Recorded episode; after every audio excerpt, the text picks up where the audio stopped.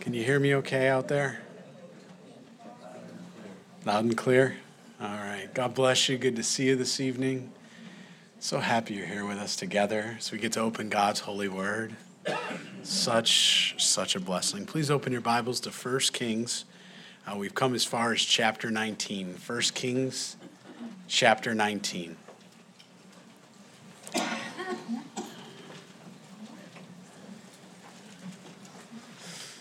Anyone needs a Bible, raise your hand, and one of the ushers or elders will bring you a Bible so you can follow along. It's really important that you get to go line by line with us. You get to see it with your own eyes there, if the Lord allows that, and follow along and let it do that work in your heart, you know? It's really important. You know, as we begin here this evening, um, you know, I'd be remiss not to ask you to please pray again for tomorrow. We have that meeting at 6:30 with the uh, Planning Commission. Um, so God's going to go before us. I believe that. He always goes before us, doesn't he? He's faithful. The Lord is faithful. And he was faithful with Elijah here too. We're going to go through a very uh, sobering chapter tonight. It's a chapter where every one of us is reminded there are times in our lives that we. Uh, we can have crises with the Lord. We can be walking with the Lord to see the most amazing, monumental movings of the Holy Spirit, whether you've been saved one day or 50 years. And there comes this point in your life where you begin to kind of, you know, you just follow, you follow, you follow, and then all of a sudden something happens and it just you didn't see it coming. And I think at that point you begin to understand and know what your faith is really built upon. Is it built upon self and when everything's going right and circumstances are going well? Or is it a true heartfelt conviction of lordship? And that's what's going to happen to Elijah here. It, it, it's heavy, and I hope all of us take this to heart because this is a great prescription from the Lord on how we're to handle those moments in life where things don't go according to plan. They just, you know, we have plans, we have ideas, don't we? We do. And then sometimes things just go off, and Lord, what happened? you know, I was just talking with someone last night or yesterday I, we were talking about movies. You know, sometimes you go to movies, you see trailers before you go to see that movie. It's that instantaneous clip. And it's about 30 seconds, right? Maybe a minute. And it's what entices you to go to that movie because, oh, this is great. I don't want to raise in hands in here, but how many times have you saw a trailer that you thought was going to be dynamite? And you spent 10 bucks, or I don't even know how much it is now, $13, 14 it keeps going up and you go there, that's per person, right? You go there and you sit down and you get in, and about halfway into it, you're like, what is this about? This is a bait and switch. This has nothing to do with what I thought I was coming here to see. You know, I often think that's exactly what's happening in our lives. God's writing the movie, He's got the play script, the plan. And we're written in. Praise God. We're written in. But that idea of what's going to happen. God's the only one that sees the whole movie. And yet we form such strong opinions based on that 60 second clip. And we think somehow, what's wrong, God? Did you fail me? Oh no, God never fails us. Sometimes He's so faithful through prayer not to give us what we even pray. And I'm so thankful for that often. So, as we look here, where we're at in this passage, if you weren't with us last week, is Elijah had just seen this awesome moving by the Holy Spirit. He called down fire. Not only did it consume the sacrifice on Mount Carmel, it consumed the stones. Have you ever seen fire so hot that it could literally turn stones into powder like that? I have to be honest, I haven't seen that before, just instantaneously. And the idea here in the Greek could be, or in the Hebrew, I mean, could be lightning as well that, that idea of what hit. But it was so miraculous that Elijah, at this point in his walk as a prophet, again, he just arrives and sort of dropped in there. He's convinced that this is certainly going to be what it takes for them to no longer compromise with Baal or Baal worship and the one true living God, the Lord, Jehovah, that way, Yahweh. He's so sure of it. He knows that the famine's going to end now as well. And we read that last week in verses 41 through 45 of uh, 46, excuse me, of verse or chapter 18. And he went and he told Ahab, Hey, the drought's over. Go ahead and go and get a bite to eat. I'm going to go pray. And then he went out and said to the servant at that point, he says, Go out and look and look in the sky. I know the rain's going to come. And the first time he goes out, he sees nothing. Goes seven times. I mean, here it is. God just did this amazing miracle in your life. In your life. Your Mount Carmel. And it's the next day, it's the next week, it's the next month or next year. And you're crying out to God and you're saying, Lord, I know what you can do. I know your power. I know your majesty. I know you're sovereign. And you continue to pray because you know the Lord has it before you. It's that persistent prayer. And you get this little glimpse of a cloud. And that's all you need. And he said to Elijah, You go back. And he, he said, That's it. You know, that, that little glimpse of a cloud was everything to him because he knew the rain was coming. He knew the rain was coming. And then, again, miraculously, he takes his robe, he tucks it into his loincloth that way, and he begins the book, right? Run, sorry for you, anyone born after 1975. Begins to run very fast, okay? And, you know, he actually beats Ahab back to the entrance of Jezreel. Again, another supernatural thing. Think about that a chariot, horses, ox, something pulling Ahab. He had already got kind of a head start. God's up there, and he just literally runs to get there first. Why? Because he's going to witness this firsthand. He's going to see it, he's going to understand it. And then look how he's going to respond. And so many times we've come to this passage. Maybe you've heard chapter 19 taught several times. Maybe you know sat under it, devotionally studied it. Why do you think Elijah runs away? I want to ask you that tonight. Do you actually think it's because he's afraid? I'm going to challenge you with that tonight. This man is not afraid. I know that's going to be hard because it, you read it in the page, it almost leaps off the page. He's running out of fear. But the scriptures are so faithful to give us those details to remind us it's not death Elijah fears. It's a God's it's a God crisis. What happens when God goes in a different direction than your plan? How do you react to that? What do we do? Father, we come before you. We thank you for your holy word. We thank you that you've anointed it. Thank you that you've preserved this account. I dare not use the word story. I use the word account, Lord, that you've kept it for us here this evening, that we may feast on this, we may dig in, and Lord, I believe you'll dig into our heart. You'll reveal the things that, Lord, need to be settled. We pray for that strength, that faith, Lord. Lord, may we learn from Elijah. May we see what it looks like, Lord, to know that you will never leave us nor forsake us, as you said countless times in your holy word. Lord, let us settle that this evening in our hearts, no matter what our circumstances are. Jesus, we believe you never change. You are the Ancient of Days. So we pray and we ask you to go before us Allow us to have those eyes to see and ears to hear what your Spirit wants to say. In your holy name, Jesus Christ, and all God's people prayed. Amen. Amen. If you look at chapter 19, verse 1 with me tonight. And Ahab told Jezebel all, you can circle that in your scripture, all that Elijah had done also how he had executed all the prophets with the sword.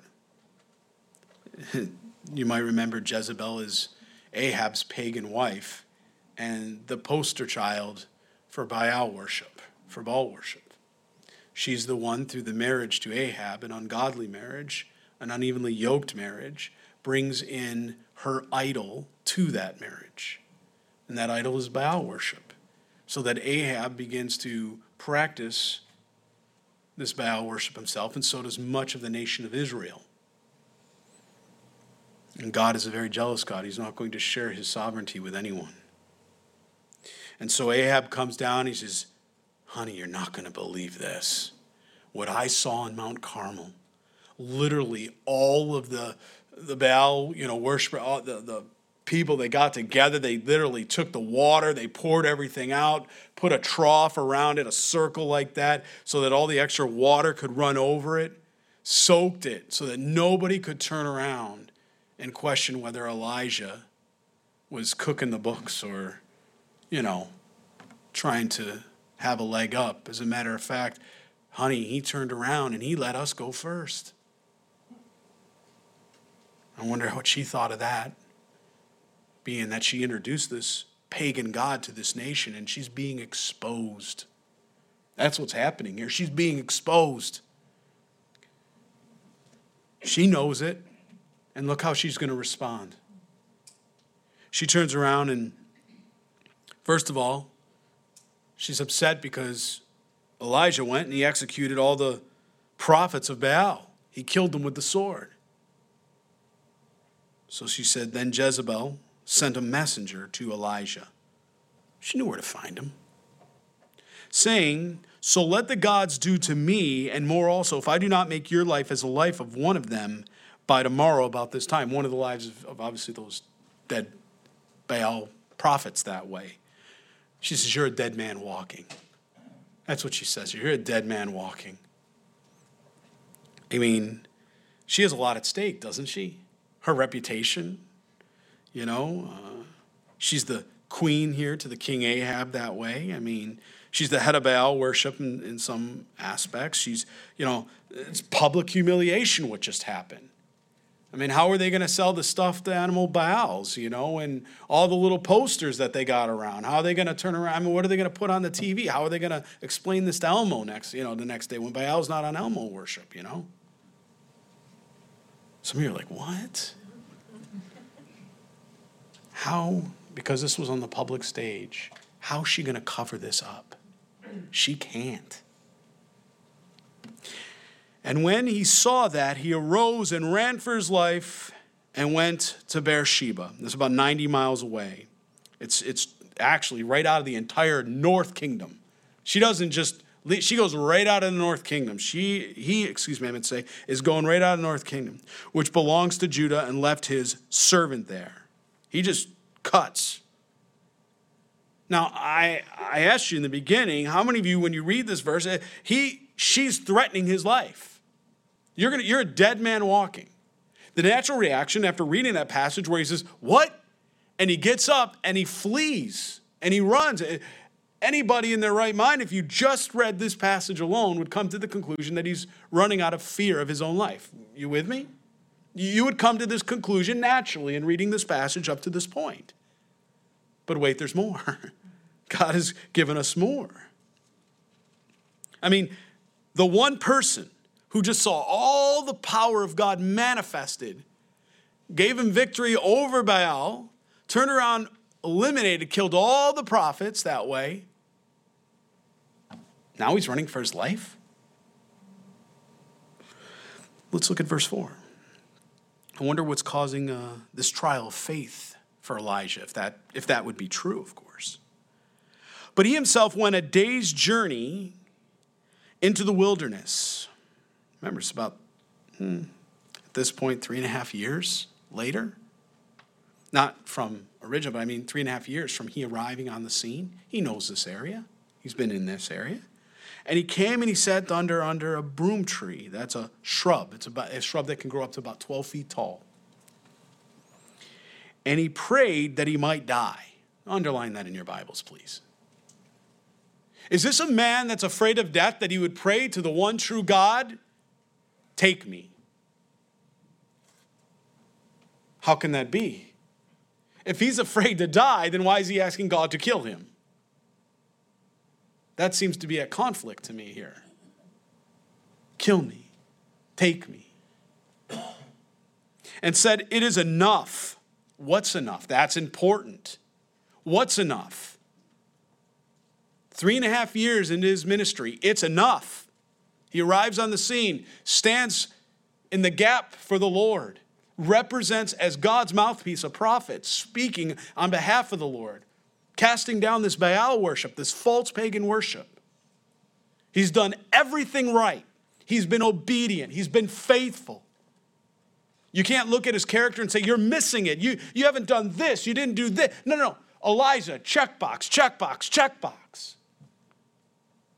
He even calls upon God God, bring fire or lightning. God brings fire and lightning. Lord, the famine's over. The point has been made. You're the one true God. This imaginary God of, you know, Baal is nothing. You proved it because you even used what his supposed deity was of nature, and you just destroyed it all. Then why is it enough? What's this crisis moment, this trial of faith? What, what, what is enough?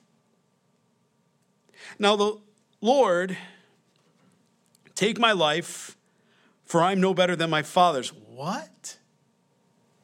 Huh. You know what he wants to do here? He wants to quit. Right? He's, he's discouraged. Why is he discouraged? I, I think this is going to explain everything to us here. He's praying that God would kill him. He says, I'm no more useful than the prophets who've gone before me. What's the real rub that Elijah's having at this moment? He did everything right. He spoke the word of God. He bore the truth. He left all. Why didn't the people turn to the one true God? Why didn't the people stop this Baal worship? They saw that Baal was a, a, a figment of imagination? Why are they continuing in this false worship when they know it's not true? And God, I've done everything. I've done everything you've commanded. I've, I've read the word. I've, I've shown them these things.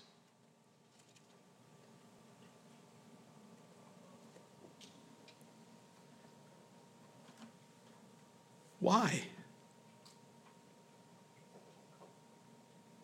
Again, I don't want to raise a hand here, but how many of you have felt that way in your life at one time or another? God has shown you something, He's given you a word from Scripture. You began to follow that word. You, you did the things right. You, you, you spoke boldly uh, as a mouthpiece for the Lord, a vessel. And yet, somebody looked back at you and said, I mean, they declared it already that they knew that Jehovah was God. But they said, you know, I'm, I'm just going to keep on keeping on. There's going to be no repentance here. There's going to be no change of heart here. Do you know what that does to a man or a woman? Of course you do, because you've been that man or woman. How that just literally rips your heart out because you love them. He loved the nation of Israel. He loved these people. And to watch them continue in this pagan worship, it was more than he could handle. He was so discouraged, so discouraged that he just wants to die because he was faithful. And you know what they did? The same thing they did to the prophets, the fathers, his fathers before him. They did the same thing. They want to go back to Egypt, back to the world.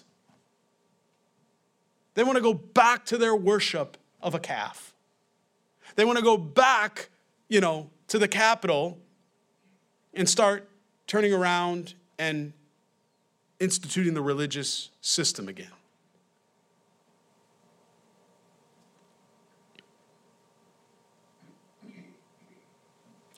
And for what are we as the believer to do? I mean, is it wrong to be discouraged when you step out in faith and you, you proclaim or herald the word of God and whether it's to a loved one or friends or a community or what have you, and they just nothing. Did your life make a difference? Did you make a difference? You see, that's what Elijah's wrestling with right now. What's it all for? I did all these things anyway. I did all the right things, and they still didn't respond. They didn't do anything different based on a miracle like no other miracle they'd ever seen.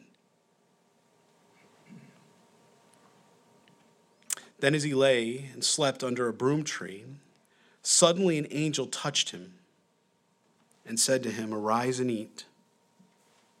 Then he looked, and there by his head was a cake baked on coals and a jar of water. At this point, Elijah doesn't want to eat. I mean, really, he's not even worried. He's just going to sleep under the broom tree. It's done. If touches another morsel of food, another drink, he doesn't care. He's so discouraged at this point, he's done. He's done. I've done everything right. What, what, you know, so much so that the Lord sends an angel to actually care and provide for him, to feed him. The point is, is it wasn't a different outcome. And that's what Elijah was expecting. Don't we have those same expectations when we give the gospel?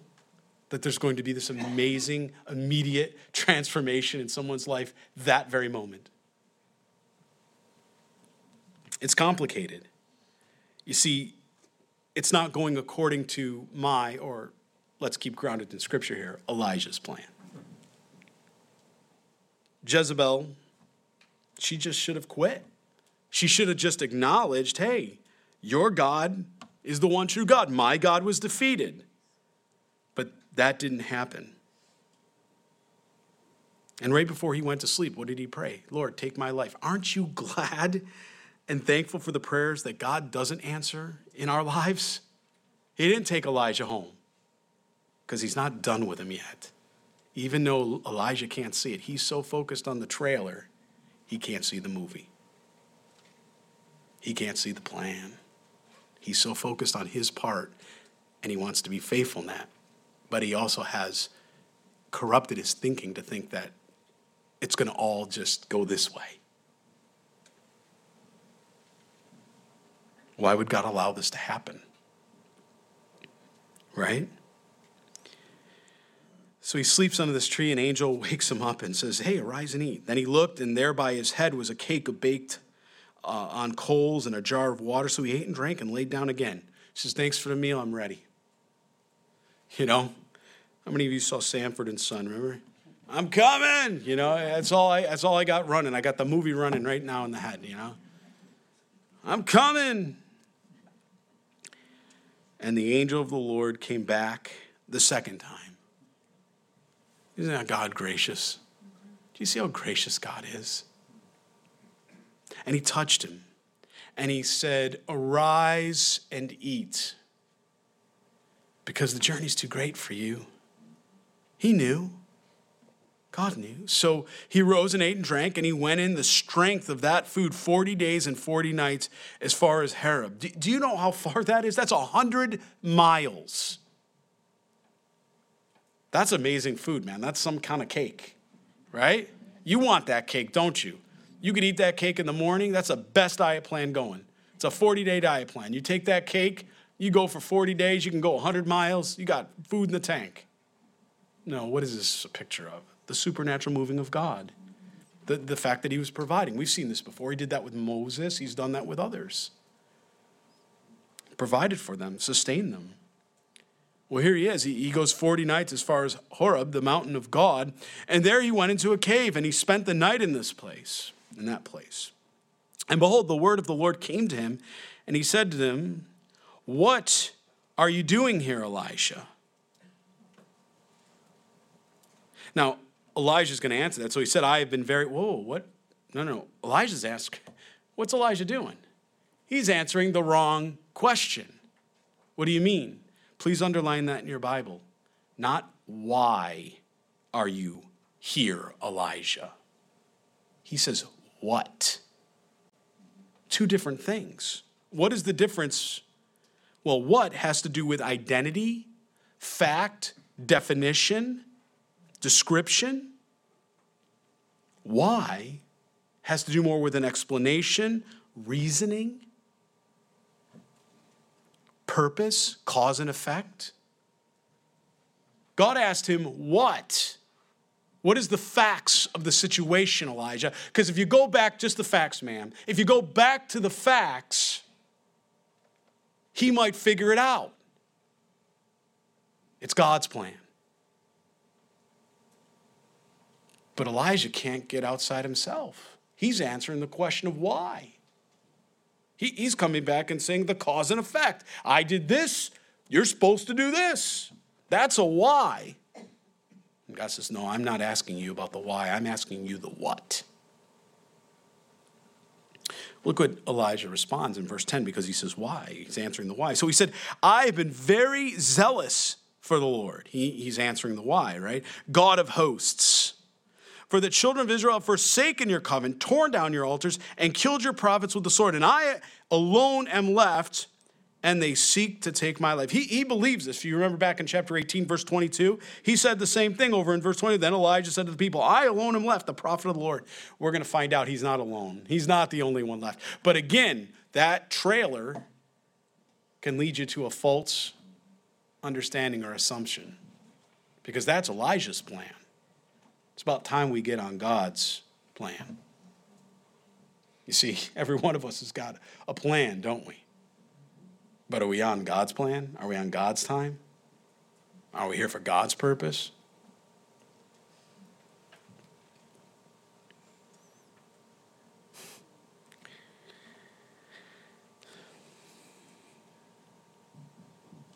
He's, he's upset with God here.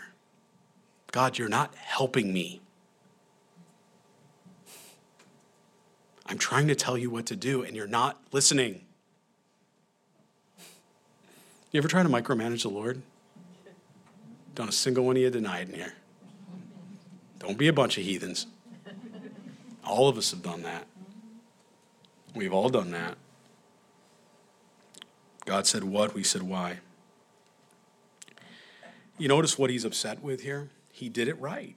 He says, I'm the only one left. I've done everything right. What's going on? Why are they not repenting? Why are they not? God's so good. He's so patient and long suffering with us. We didn't, Elijah's not getting it the first time. So what's he do? Then he said, what? He's going to go and he, he's going to go, he says, stand on the mountain before the Lord. So now he's going to turn around. He says, you know what? He says, I want you to go out there and you stand on that mountain before the Lord. And behold, the Lord passed by, and a great strong wind tore into the mountains. Is that a shock for Elijah? No, because Elijah just saw one chapter ago him turn around and call lightning or fire down and literally take stones and put them into powder. That's got to be the way God moves. It has to be in the extraordinary things in our lives. It's the only way he must move, right? I mean, he did it there. He must do it that way today in our lives, in our situations and circumstances. God, are you not hearing me? God, are you there? I don't see you moving. You didn't turn around and, well, I think of the apostles. Lord, do you want me to call fire down on this situation over here? You know? Jesus said, you know, did you not, were you not on the Mount of Transfiguration and you saw Elijah there? Were you, did you not connect these dots? And behold, the Lord passed by, and a great strong wind tore in the mountains. Again, what an example of power and force. And he broke the rocks into pieces before the Lord. Can you imagine standing there? God comes through the first time, right? And as he's passing by, and you know, he's on this mountain, this great strong wind, it tears into the mountain, it breaks these rocks into pieces. I mean, he's trying to I, holding on, or what is he doing? Because as he's going by that way, no man's ever seen a, the face of God and lived, so we know he's going behind him that way, and it's you know it's powerful.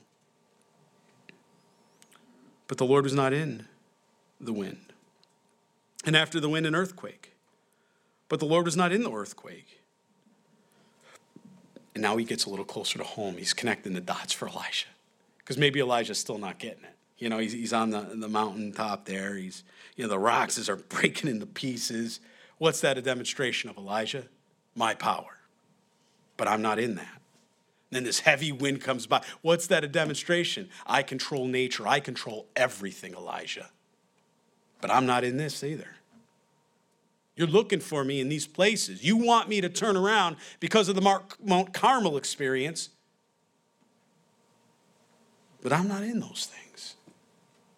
I can do it, I can demonstrate my power, but that's not the only way I speak to my children. And that's not the predominant way that I speak to my children. How many people have become so emotionalized today that lathering up, trying to lather the Holy Spirit, they become so emotional. They need that emotional charge, or God's not in their presence. There's not pixie dust falling from the sky or angel dust, then, you know, God's not here. Where's that in the Bible? As a matter of fact, my Bible tells me it's contrary to that. He's not in that. Oh, certainly he can do that if he's going to draw someone to himself or he wants to serve a purpose in that, but that's not the predominant way that he interacts in humanity, with humanity. As a matter of fact, when he sent his only begotten son, how many people looked upon him and said, This man, comely, this is the man you send? The God man? Expecting to look at his features. Maybe they thought he'd be like a Samson. the perfect Messiah. And then he hits it home here in verse 12, so Elijah can't miss it at this point. He says, And after the earthquake, a fire. Isn't that the last thing that God had done supernatural that Elijah had connected to God's presence? Wasn't it that fire on Mount Carmel? other than the cloud and the rain, which was coming. But when you look at the, you know, the whole thing and the 400 or however many of the prophets that were executed, that, that, Elijah understood that. Elijah, Elijah, that stands the test of faith for Elijah. And Elijah expects because someone would see something so supernatural, so obvious, that everybody must certainly do what? Just believe. I mean, after all, isn't that reasonable? I think it's reasonable. If that happened uh, right now, if, if the Lord turned around and, you know, right through, of course, not where people sitting, but separated half of the building and the other half of the building, I think all of us would be like pretty much in awe, right? I don't think anybody'd go, ha, I've seen better. I don't think anybody'd say that right now, right? I wouldn't be saying that. I'd be like, wow, okay, Lord. What are you going to do with that? What's the purpose of that? Not what is my purpose in that. Not how am I going to take that and then use that for some gain. The fire, he connects the dots for him, so he can't miss it. He, he starts here, brings them, brings them, bring. Gentle, the Lord is gentle, gracious, love. But the Lord is not in the fire. And after the fire, a still small voice. It's in the precious things, it's in the quiet times. The primary way Jesus Christ speaks to us today is through his word. That still small voice. If you're looking for him in the, the wind and the earthquake and all these other things, you missed it. He lives in you, he dwells with you, and he loves you. He's given you what you have on your laps today his word. You've got the entire counsel of God right on your lap. 66 love letters to describe his love for you and I, his plan for redemption, and his plan to take us home. His plan, his plan, his plan. His interactions with humanity, his children, his creation. God was in the still small voice. Not every moment is going to be a Mount Carmel moment, friends. Don't despise the small things, don't despise the day of small things, and never despise the still small voice of God. So it was when Elijah heard it that he wrapped his face in his mantle, and he went out and stood at the entrance of the cave. Suddenly a voice came to him and said, What? Again, What? Not why. What are you doing here, Elijah? Same deal, right? Rinse and repeat. You didn't get it the first time. We're going to try this again. I am so thankful the Lord does this because I generally don't get it on the first time. I don't know about you, but I, I'm telling you, I'm like a 7, 10 timer, timer guy, you know? I mean, I wish I got it on the first time. It takes me about seven trips around. And he's gracious to meet me each time there. It's not his design, it's not his desire. Doesn't want me to, you know, have that Exodus experience where I was literally eight miles or eight day journey to the promised land that took 40 years. He's not looking, he's not looking to uh, have us go through that, but boy, oh boy, he'll, he'll allow us to go. You want it, you got the energy, go ahead now. Get it out. And when you're ready to listen, come on home. When you're ready to listen, come on home. Come on back. You ready for the plan? I'll give you the plan. Be still and know that I'm God.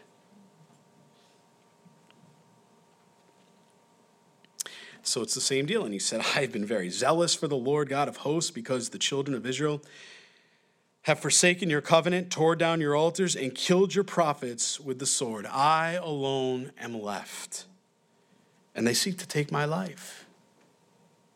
They want to kill me. Do you, do you, see what's happened? Because of this amazing movement on Mount Carmel, instead of turning around and everybody wanting to worship you, they want to kill me, Eli, or uh, they want to kill me, God. Is that the plan? Is that like really your plan? You did all of that so that Jezebel could do that? Why didn't you just strike her down right there at the moment? Because what does God want to do? God wants to redeem Jezebel, doesn't he? God wants to redeem Jezebel. God wants to redeem Ahab. Jesus Christ said, I came not for those that were well and without the need of a physician, but I came for the sick. He came for me. He came for me. I alone am left, and they seek to take my life.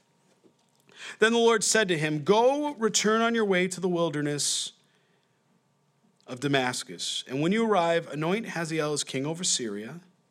Did you notice what God just did? I, I love this about our Lord. How many times, you know, so I'm going to let you into the brain here for a minute. It's a scary place. I'm going to let you. I call it a spiritual tantrum. You ever have a spiritual tantrum where you know what's right, you know what you're to do, and you're like, I don't want to do it. We've done this enough. We've done this, this, you know, your way. I don't want to do it. They're mean to me. They hurt my they they hurt me in the, you know, the ouchie spot. I don't want to, you know. I'm done. Quitting. Done.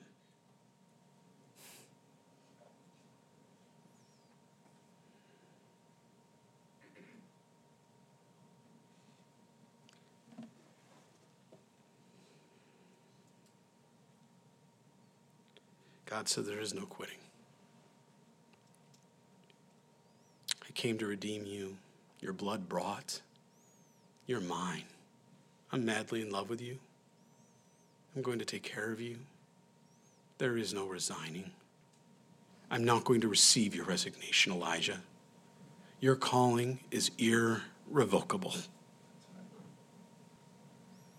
As he's speaking to this prophet, does he not speak to that to our hearts as born again believers? He says, I'll never let one of you out of my hands. My Father won't allow it. My Father won't allow it. The principalities, the powers, the all of the supernat, my Father won't allow it. You're my beloved. And I've got the blood to prove it. I've got the beatings to prove it. I've got the broken body to prove it.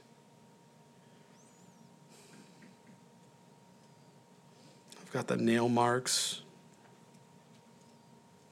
You're my beloved.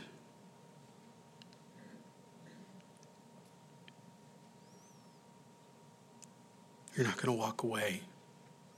You're not going to quit. No.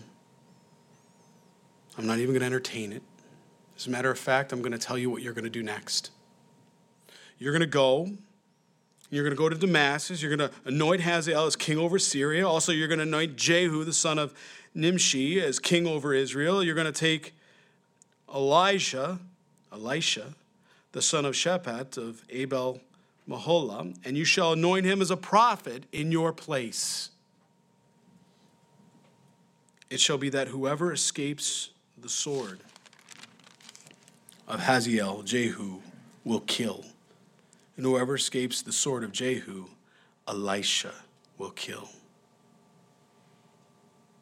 You see, when I read this passage, it's just an incredible reminder that how I spend my life and my time, there's nothing this world can offer me. There's nothing better in this world. God's got a plan. He's got a plan for my neighbors. He's got a plan for my community. He's got a plan for this church. He's got a plan for my family. He's got a plan for this city. And what can't God do with a surrendered heart? What can't God do with a surrendered heart? Uh, you've heard me say this before. I, I always go back a lot of times when I have those moments. I'm sure some of you do too. Where enough and I always go back to, you know, Luke chapter 7, verse 18 in that area, you know, through 28, when I, I always think of John the Baptist. 18 months, his whole ministry, his whole life, you know, 30 plus years, is the cousin of Jesus, about six so months older than him. In prison, in jail, he's sitting here, this is it? All that honey, all that locust, meat. I, you see the outfit I had to wear out here? Come on. They said I was a Jesus freak. Come on now. Out in the wilderness, people are coming out, Jewish people that, that don't understand what even baptism's truly about because their father was Abraham. He says, Lord, now you begin the Galilean ministry. Now you begin, you do these things. 18 months from that point, Lord, everything, my life, everything leading up to that. 30 something years. Well, actually, be 27 and a half to be specific. Something years like that. And now, this is the plan? Didn't John the Baptist have a God crisis? I call it a God crisis, my term for it. Didn't he have that when he sent one of his, you know, disciples to Jesus and says, Are you he? What's he really saying? Are you the guy? Because if you're the guy, then what am I doing in here? I, I came to, you know, set the way. The kingdom of God is at hand. I preached it. I, I told everybody. Why aren't you doing what you do? You know what Jesus' response was? Because he spoke about, uh, uh, you know, he spoke about um, John the Baptist, didn't he? He says, There's not been a greater prophet in all of Israel. But if you looked at that from the outside in, that's not the plan. 18 months, end up in jail, get beheaded. That's the plan? That's the secret sauce? Like we got this far and that's what we're doing? I would have had Kit Kats and filet mignon. What am I doing in the wilderness? Right? Or, or you know, vegetable squash or whatever you do. I want to be sensitive. I don't want, I don't want to stumble anybody here tonight, all right? Do you get it? Do you get the wrestling match that's happening here in Elijah's heart? And doesn't that happen in our hearts here? That's what I'm trying to bring us to. Doesn't that happen to, in our hearts here? That's the application. The Holy Spirit gives us the application tonight. This happens in your heart and my heart. How do we respond? Do we think we're different than Elijah? And do you think God is different with Elijah than he is with you and I? Is he not the Ancient of Days?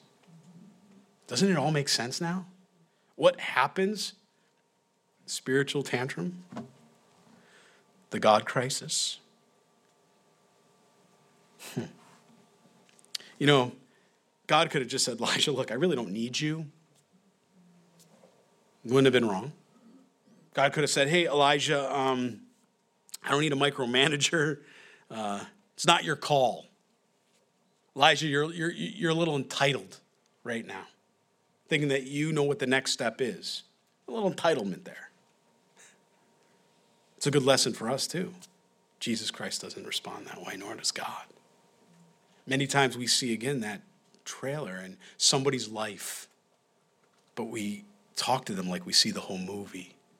We make assumptions about them because we haven't invested in them to know them well enough. But we think in 30 seconds we can get it all. A little bit of pride there, isn't it? A little bit of entitlement there when we do that, don't, isn't it? I mean, let's just call it out. It's what it is. It's, it steered Elijah wrong. Here's a man of God, hearing from God, again, doing great miracles, meeting him in these Mount Carmel experiences, and yet he's having a spiritual tantrum, a God, you know, a, a God crisis right at the moment. And so do we sometimes. And, and the point is not to lie and pretend that doesn't happen, but to recognize when it does happen and repent and get right and get back on God's program. That's the point. Get back on God's program. But that requires submission. That certainly requires humility before submission. That requires us to be under authority. And, and today, that's a bad word. Because that requires absolutes, which the Bible's full of.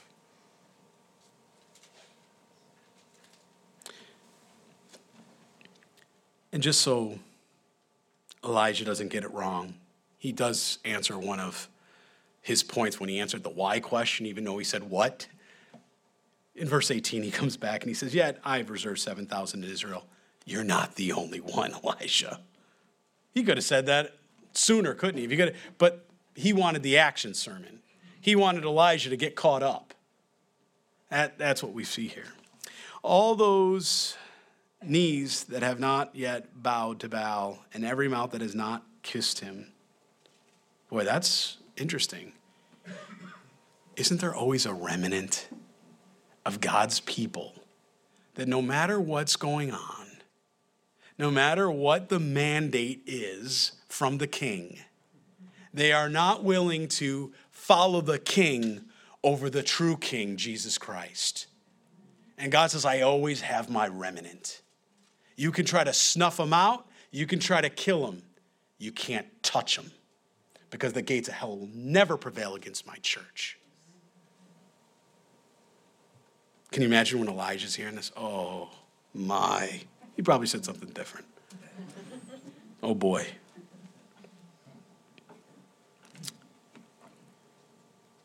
It's not dependent on you. You see, God shows him the big picture now, and I love that.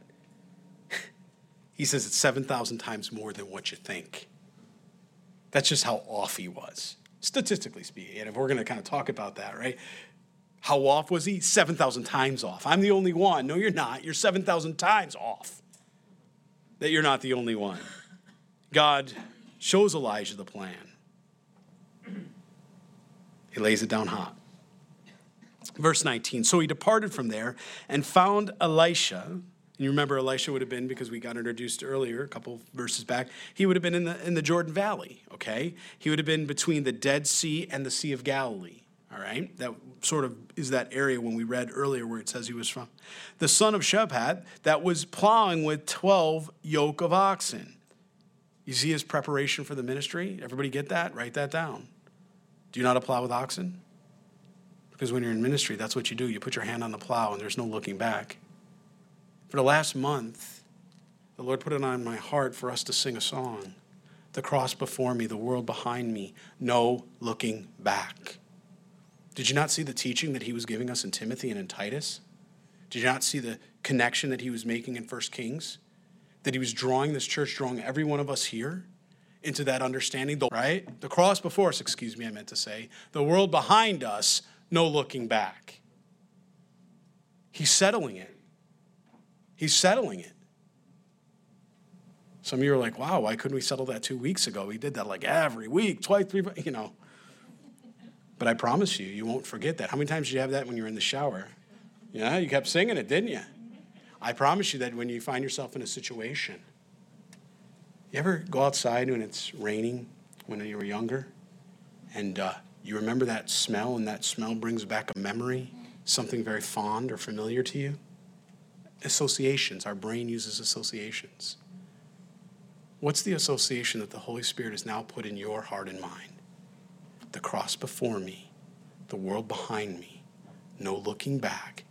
No matter what happens with the false apostasy, the heresies, the doctrine, all the things that are going to happen in the pastoral epistles that are put before you in Titus and Timothy on Sundays as we've been reading, as we've been reading in First Kings, no matter what the world, the kings, the government, and all the things that are put before you, nothing changes. The cross before you, death to self, the world behind you, no looking back.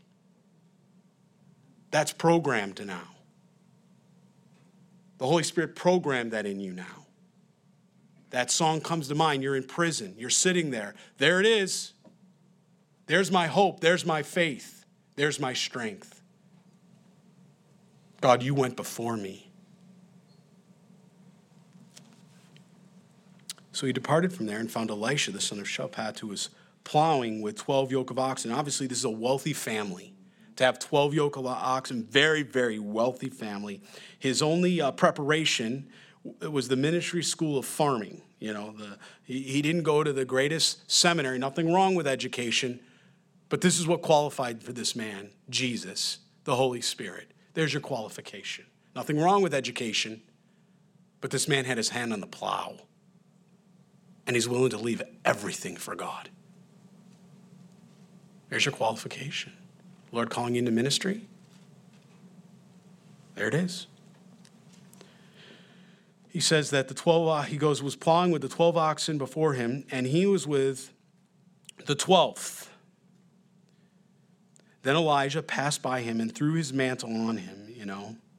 Again, you know, you think of Elisha, we're going to learn about, he's such a, Elisha's such a comforter. Like, I just love, we all love Elishas in our lives, just, just such a comforters. You know, you just put your hand around him. You, you, you love the guy, you know, love the girls for a lady in your life that way. You just love being, you know, they just build you up, they just encourage you. Elishas are awesome, aren't they? We need Elishas. But here you got Elijahs. We need Elijahs too. He's not mincing words, he's not a man of many words. He's like, boom, mantle. That's his robe, by the way. The mantle would have been like the robe or the overcoat of the robe. That would have been, boom, puts it on him, keeps walking. Just everybody understood what that meant in those days. I mean, this cloak, it meant that you had the authority and calling of God. And when Elijah did this as a man of God, he was basically designating or delegating, saying, This is the word of the Lord. God has chosen you, He's called you. You now go serve the Lord full time. This is what you're to do now. Everybody would have understood that in that culture at that time. Just like if, if I had somebody come up here and I lay hands on them, we pray over them and we anoint them and we witness the moving of the Holy Spirit upon them, Acts 13. We're acknowledging what? That they're either being you know, laid hands on as an elder or a pastor, right? We, we acknowledge, we understand that in our culture, our day, we know what that means because we read it in Acts 13 in the New Testament. We, we have an understanding of that. We've seen it done here. We understand that. So here it is. Uh, we keep reading that he says that he passed by him and he threw his mantle on him. No, like, man, I, this is so awesome. You've been, you know, called by God. You know, I want to tell you all the things you're going to go through. No, boom. These boots are made for walking, and that's what I'm going to do. You know, he just kept going, right? He just kept going. Didn't even stop. The comforter, you know, Elisha, the comforter, wait a minute, let's talk about this. I'd like to understand these things, you know, and, you know, I love how God uses so many different kinds of people, different personalities, different, all of it, all over. It's wonderful. And he left the oxen and ran after Elijah and said, Please let me kiss my father and my mother, then I will follow you. And uh, he's a good, good Jewish boy. He wants to honor his mother and father, right? He wants to go back and he wants to say his goodbyes. This isn't him looking back. This isn't a Matthew 8 18 situation where we know that, you know, follow me and, and Jesus says, well, I got to go bury that, you know, dad and all that other. No, that's not what this is. This is a true heartfelt, I need to say and honor my mother and father. I want to I want to honor them. God honors that. God, God allows that. But look how Elijah responds to this. And he said to him, Go back again, for what have I to do with you? Or what have I done to you? In other words, he's basically saying, That's between you and the Lord. I'm out. That's what he's saying, is I'm out. That's between you and the Lord. You work that out. But for an Elisha, he wanted a little handhold in there. He wanted a little, right? We need Elishas, but we need Elijahs. There's times in counseling, you got to be an Elijah, right to the point. Boom. And there's times where you need to be an Elisha and you need to be a little bit more gentle. And we need both of those folks. Don't, don't you have people like that in your life? Don't you know people that you'll go and talk to when you want it like it is and you just want it laid down hot? You'll go to them and say, okay, what's the Bible say about this? Maybe it's even like that here with the pastors. Maybe you notice the difference in the. I don't know. I mean, I, am ignorant to it, but maybe you turn around and you go to one pastor or something like that. If you want, you know, certain sense of uh, personality, you know, something a little bit more comforting, right? You know, the the the Elisha, you know, you you want to sit down and they talk with you and they hold your hand. You know, you need that. You want that. It's beautiful, right? You need. And then there's times where you're like, let's get to the point what am I doing? Where is this going? How does this work? And you want the Elijah in that moment. You just lay it down hot, give it to me straight. Right? If you or my I'm looking at you, some of you are like, I don't know, maybe I want that, maybe I don't. I don't know. I haven't really thought about it. Pray for me. And he said to him, Go back again for what I have done. Or, you know, what have I done to you? What, what's, what's between you and your, you and your God, you and Jesus? So Elisha turned back from him and took a yoke of oxen and slaughtered them and boiled their flesh using the oxen's equipment and gave it to the people and they ate. Then he arose and followed Elijah and became his servant. Did you see what he did there? Elisha. He, did, he, he honors it, he does that, but what does he do? He turns around and he takes that instrument of the world, his worldly profession, the thing that he did, and just to make sure there's no temptation in the future for him to go, you know what? I'm going to go back to what I used to do. This is too rough. You know, this whole resign, I'm, my resignation, I'm going to go back to the world. I'm going to go back and do this. Oh, no, no, no. He burns it. He burns it so he, he can't even possibly go back and grab the plow again because the plow is gone. He turns around and gives a sacrifice to the Lord, shares it with the people, and he says, Elijah, you and me, baby, let's do this. That's what he's saying. He's like, let's do this, right? It actually doesn't say it like that in there, but I'm paraphrasing. You're with me. And he rose and he followed Elijah and he became his servant. He decided to follow Jesus and he didn't turn back. We'll stop there this evening. Next week we'll come and we'll read about uh, Ben Hadad, if the Lord should tarry. And he's from Syria, which we know is the same place, Syria today. And he's going to turn around and he's going to try to come against uh, the northern tribe of Israel, the tribes of Israel. And he's going to do this, and God's gonna. I mean, Ahab, right? Up to this point, Ahab has been a wicked, evil king. The musicians can come up, by the way. Ahab's been a wicked, evil king, hasn't he? We're going to again see another aspect of God's character that long suffering, that desire for reconciliation, the desire to even say, Ahab, if you'll just obey, watch what I'll do. He says, I'll take your sin and I'll, I'll part it as far as the east is from the west. I'll remember it no more. Ahab's if he can do that for Ahab, there's not a single soul on this earth that Jesus Christ doesn't desire to save. If you all would be invited to stand with me, if you feel led and able.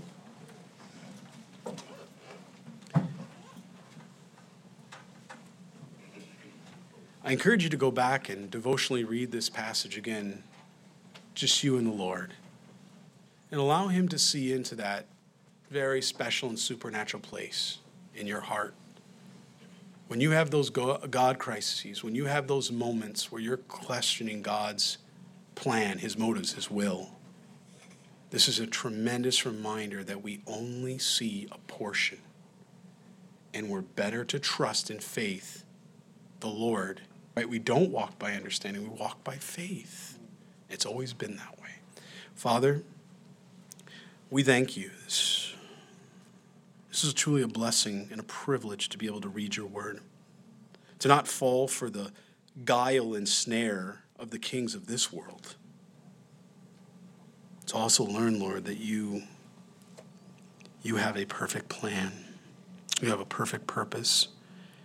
And God, we fully admit to you before you here, we confess our sin. We sometimes get very opinionated in, in, in those matters.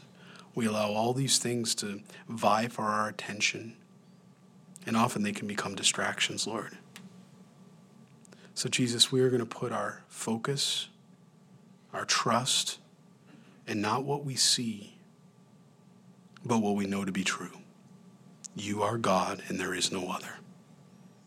You have saved us from our sin. You have redeemed us from our judgment. And you are coming again to bring us to our Father in heaven. Jesus, we don't know how soon it's going to be. It could be at the moment of this prayer ending, or God, it could be years. But Lord, we have oil in our lamps here tonight. We have your spirit. We acknowledge that. And because of that, Lord, we will not, we will not go and try to find our tree and lay it all down as though you're done with us. No matter how bad it gets, no matter what we don't understand, Jesus Christ, you are never done with us until you bring us home. If we're still here and there's air in our lungs, you have a plan. And we just praise you for that. There are no accidents, there are no coincidences. Every human life is precious because you say so. Jesus be glorified. We pray this in your name, Almighty God. Receive our worship now. And all God's people prayed, Amen.